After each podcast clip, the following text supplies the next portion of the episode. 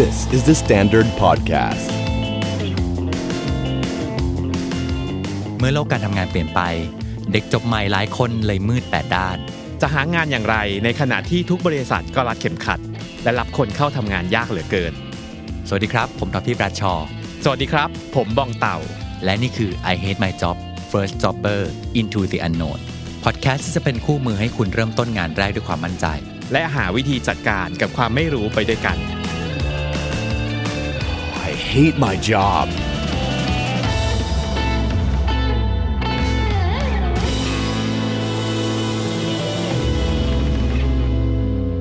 วันนี้เราจะมาคุยถึงคำคำหนึ่งที่เราเชื่อว่า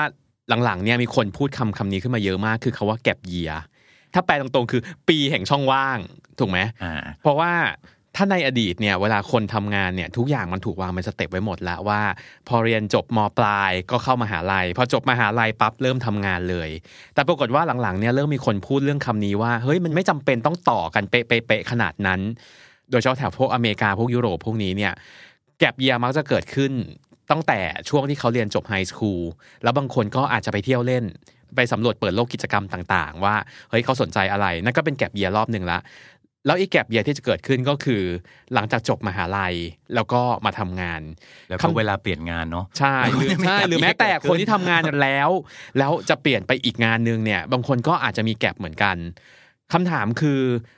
ในยุคที่เต็มไปด้วยความไม่รู้และไม่แน่นอนเนี่ย เราจำเป็นต้องทำงานทันทีที่เรียนจบเลยไหม หรือเราควรจะมีสิทธิ์ที่เราจะสามารถมีแก็บเยียได้ด้วยเหมือนกัน อืมสมัยเรา แก็บเยียมันคืออะไรอะสมัยเราเราไปทำอะไรกันเนาะอืม เอาจริง ๆ นะ ถ้าตัวเราเองอะเราไม่เคยมีแก็บเยียเลยเอาเหมือนกัน อืม ถ้าจำความได้ได้งานทันทีหลังจากหลังจากในช่วงฝึกงาน ใช่จะรีบไปไหน คือแบบโอ้ถ้าย้อนประวัติศาสตร์ไปสมัยซึ่งมันนานมากแล้ว ตอนนั้นน่ะได้งานตั้งแต่ตอนฝึกงานอืมแต่ถามว่าก่อนหน้านั้นน่ะ เคยคิดไหมว่าแบบ เอ้ย อยากจะไปเที่ยวอยากจะไปทำอะไรก่อนที่จะเราจะไม่มีปิดเทอมอีกแล้วในชีวิตเนี่ย ก็คิดเหมือนกันนะเราเชื่อว่าทุกคนคิดอืมใช่ปะแล้วมันเป็นฝันสำหรับคนเรียนฝันจที่บไม่กล้าฝัน ใช่ฝันที่ไม่กล้าฝันมาก แล้วก็บางคนก็ได้ฝันนั้น บางคนก็ไม่ได้ฝันนั้นอืมอืมแต่พอมาในยุคใหม่แล้วเนี่ยคอนเท็กซ์เปลี่ยนเนาะอย่างที่อย่างที่ใช่พี่เต่าบอกว่ามันมีปัญหาเศรษฐกิจเอ่ยอะไรต่างอืมๆเอ่ยความจำเป็นต่างๆ มาใช่ไอ้ฝันที่ไม่กล้าฝันนี้ยังจะฝันได้อยู่หรือเปล่าอืมเนาะ คือเราเราต้องมองก่อนว่า ถ้าเทียบด้วย context ของตอนที่เราเรียนจบนั่นคือปี 49อ่าคือประมาณ 10 กว่าปีก่อนเนี่ย การหางานเนี่ย มันในยุคนั้นไม่มีคำว่าสตาร์ทอัพเลยนะใช่นึกออกไหมคือสตาร์ทอัพยังไม่เกิด แล้วก็ลองนึกภาพตัวเองตอนอยู่มหาลัยอะ เราเชื่อว่าน้อยคนมาก ๆ ที่จะมีรายได้เป็นของตัวเองระหว่างเรียนใช่คือทุกคนตั้งหน้าตั้งตาเรียนไปหมด ถูกไหมตอนนั้นสูตรสูตรในการใช้ชีวิตของเรามันคือ เรียนซะแล้วก็คือหน้าที่ของเด็กตอนนั้น เรียนให้จบเรียนให้จบ แล้วก็ค่อยไปทำงาน อ่าใช่ ชีวิตต่างกัน แต่ว่าเด็กสมัยนี้เนี่ยน่าทึ่งมากเลยนะอืมคือช่องทางในการหารายได้ของเขา มันไม่ได้จำกัดมากมายด้วยอายุแล้วไง ถูก เขาสามารถทำได้ทุกงานได้ทุกอย่างตั้งแต่ด้วยตอนเรียนงตั้งแต่ตอนตอนเรียนด้วยซ้ำใช่ เออเขาสามารถแคสเกมทำเป็นยูทูบเบอร์อืมมีกิจกรรมเล็ก ๆ กิจการเล็ก ๆ ขายของออนไลน์ หรืออะไรทุกอย่างที่เขา เขาสามารถที่จะเก็บเงินได้ตั้งแต่ตอนนั้นนะถูกต้อง ซึ่งตรงเนี้ยมันกลายเป็นมันกลายเป็นโอกาสที่ที่สมัยก่อนไม่มี แล้วมันทาให้วิธีการคิดของแกบเยียมันเปลี่ยนไปเลย เพราะว่าเราไม่จำเป็นต้องรีบ แล้วก็วิธีการตัดสินใจคือ มันจากเดิมที่มีแค่ A กับ B ว่าจะเรียนต่อหรือจะไม่เรียนต่อหรือทำงานหรือไม่ทำงานตอนนี้นะมันกลายเป็น A B C D E F เต็มไปหมดแล้วอืมทีนี้เนี่ยซีนารีโอของมันเนี่ยมันจะอืมต่างกันไปละอืม เออเพราะเมื่อก่อนมันคือแบบอ่าทางข้างหน้าสุขสบายดีอ่าตอนนี้จะพักดีหรือเปล่า หรือจะพักไม่พักดีถูกไหมฮะอืมแต่ตอนนี้มันคือว่า มีตังค์นะมีสองแบบ อันแรกคือ ไม่มีตังค์นะ แต่อยากเทคแก็บเยียอืมอยากหยุด อืมหยุดได้ไหมขอไปตามหาตัวเองก่อน แบบที่หนึ่งกับแบบที่สองคือว่า มีตังค์นะ แต่ว่าเฮ้ยมันใช่เวลาหรือเปล่าวะอืมเขาอาจจะเริ่มสงสัยตรงนี้ขึ้นมาอ่า ทีนี้ถ้าเป็น scenario แรกก็คือว่าไม่มีตังค์เลยแต่มีอืมความใฝ่ฝันอยู่อ่าอันเนี้ยถ้าโดยส่วนตัวแล้วคงแนะนำว่าถ้าที่บ้านไม่ได้ติดอะไรอืมเลย ไม่ได้ force อะไรด้วย ทีเนี้ยอาจจะต้องกลับไปดูว่าแบบแล้ว financial ของเราอะในการที่เราจะออกไปท่องโลกแบบนั้นน่ะอ่ามันมาจากไหนวะอืมถ้าเราไม่ได้เป็นคนที่หาเงินก่อน เข้าใจ อันแรกโดยส่วนตัวนะ ถ้าเรียนจบแล้วไม่ควรต้องขอเงินพ่อแม่แล้วอะถูกต้องใช่ เพราะว่านั่นคือสัญญาณของการเป็นผู้ใหญ่แล้วอะคุณมีอาวุธ คุณมีวุฒิปัญญา คุณมีทักษะความรู้ที่คุณได้เรียนมาตั้งสี่ปีอืมห้าคุณปีควรหกเอาตัวรอดปีแล้วะได้เองแล้ว แล้วแบบเรียนมาทั้งหมดทั้งทั้งมวลแล้วแบบเออขอตังค์แม่ว่ะอะไรเงี้ยอ๋อมันก็ดูมันก็ดูยังไงอยู่ ยกเว้นเว้นแต่เว้นแต่คือบางคนพ่อแม่ก็ใจดี เพราะบางคนพ่อแม่คิดสปอนเรื่องเซอร์นี้ให้มาว่าแบบอะอะเห็นประโยชน์นะมีสมนาคุณให้ใช่นะ เออเรียนในฐานะที่เรียนจบให้เงินมาก้อนหนึ่งอืมทีเนี้ย อันนั้นเริ่มเป็นช้อยที่มันแตกแล้วว่า อืมถ้าเขาให้เงินตรงนั้นมา จะเอาเงินนั้นไปทำอะไร ให้มันได้ประโยชน์สูงสุดใช่ซึ่งอันนี้ต้องเป็นชอยของแต่ละคนเหมือนกันว่าใช่ถ้าเขารู้สึกว่าการออกไปท่องโลกอะไรของเขา มันเป็น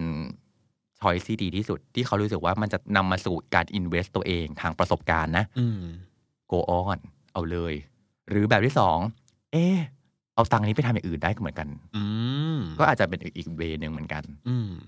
เราเจอเคสหนึ่งที่น่าสนใจมากคือ คือเป็นน้องคนหนึ่งที่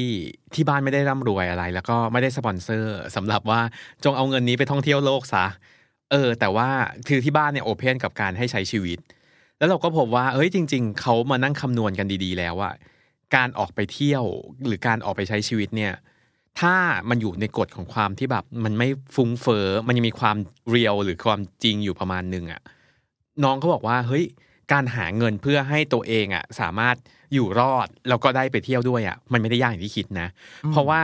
เวลาคนเทคแก p เยียเนี่ยสิ่งหนึ่งที่ถูกตัดออกคือ ปีนั้นจะไม่มีการออมเงิน เนี่ยหรอกไหมโอ้ใช่คือใช่โหมดใช่คือโหมดของการใช้ชีวิตมันเปลี่ยนไป เหมือนเกษียณตั้งแต่เรียนจบใช่คือถ้าเกิดเวลาเราทำงานเนี่ย เราต้องมานั่งคิดว่า สมมติเราได้เงินเดือนสองหมื่นเราจะคิดทันทีว่าเราจะต้องออมเท่าไหร่ใช้เท่าไหร่ เออ แต่พอน้องเขาบอกว่าตอนที่แก็บเยียร์เขาตัดเรื่องเงินออมออกไป เพราะว่าเขารู้อยู่แล้วว่า จุดประสงค์หลักของการใช้ชีวิตช่วงนั้นน่ะมันคือการหนึ่งเอาตัวรอดให้ได้สองคือหารายได้แล้ว สามารถทำให้ตัวเองเนี่ย ไปต่อได้เรื่อยๆ ในข้อออกไหมอ๋อว่าเออสามารถให้ปีหนึ่งเนี้ยฉันไม่ต้องขอเงินพ่อแม่แล้วก็ explore ไปเรื่อยๆเขาก็เลยบอกเฮ้ยจริงๆอะโจทย์มันเปลี่ยนไปด้วยนะ คนบางคนจะรู้สึกว่าเฮ้ยช่วงแก็บเยียเนี่ยฉันก็ต้องสร้างเนื้อสร้างตัวไปด้วย ซึ่งจริง ๆ มันไม่จำเป็นเว้ยเออน้องเขาบอกว่า พอโจทย์มันชัดว่า ปีเนี้ยฉันจะเอาให้เต็มที่เลย เงินเก็บยังไม่ต้องคุยกัน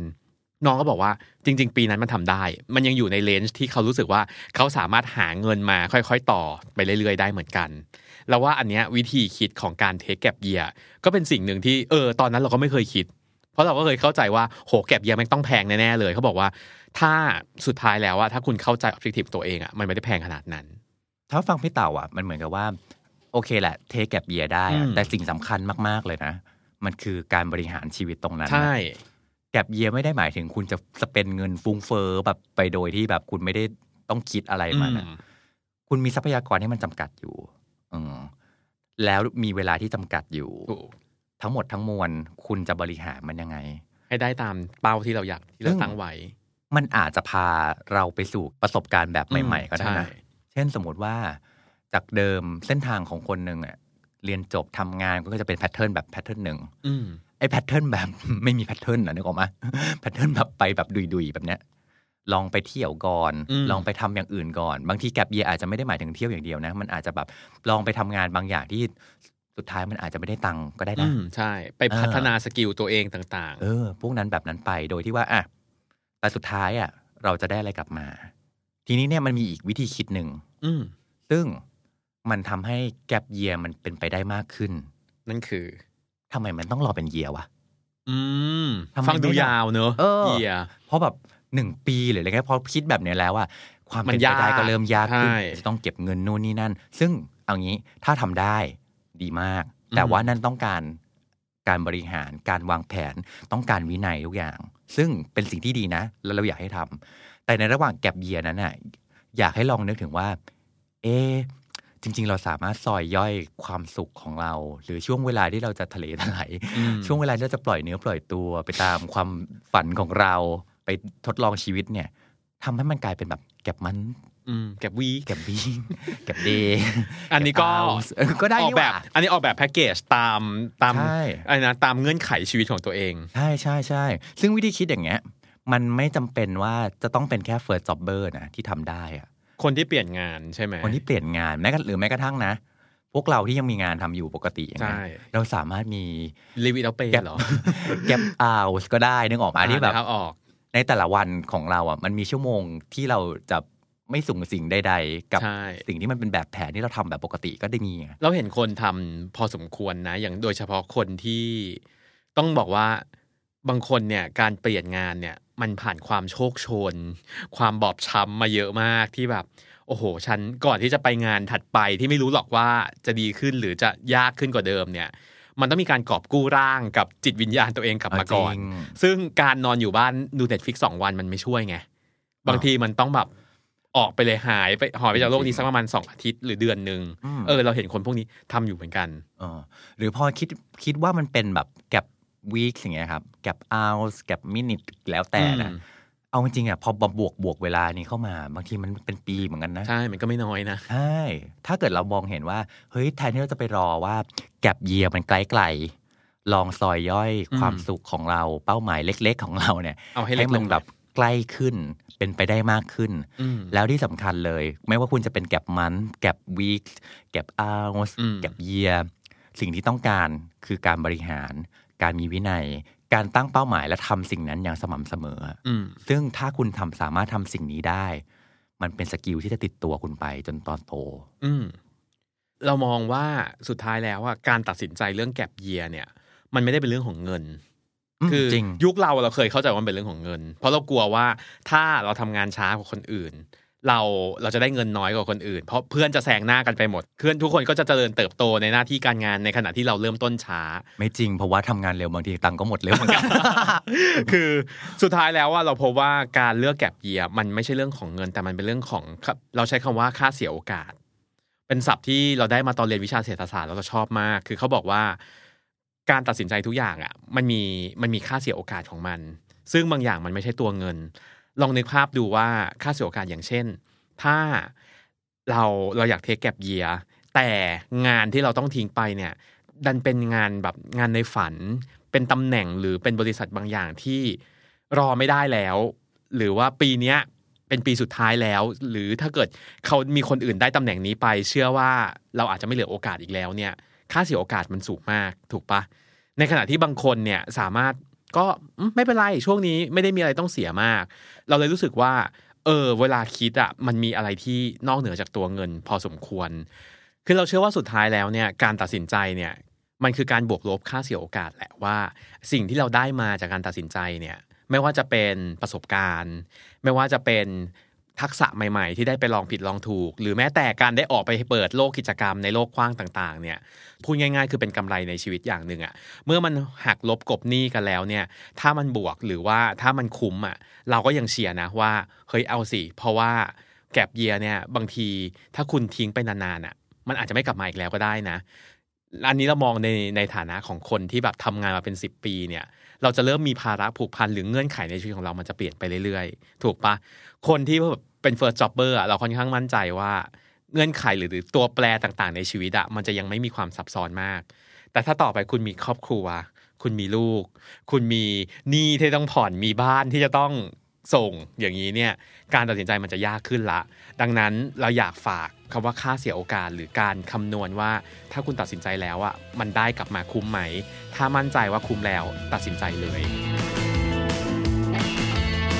ฟัง I Hate My Job episode นี้แล้ว First Jobber คนไหนที่มีคำถามสงสัยอยากให้ตอบในรายการ สามารถส่งคำถามมาได้ทาง Facebook The Standard หรือทวีตแล้วติด Hashtag I Hate My Job ก็ได้ครับ ฝากติดตาม I Hate My Job ได้ทางเว็บไซต์ The Standard YouTube Spotify และทุก podcast player ที่คุณคุ้นเคย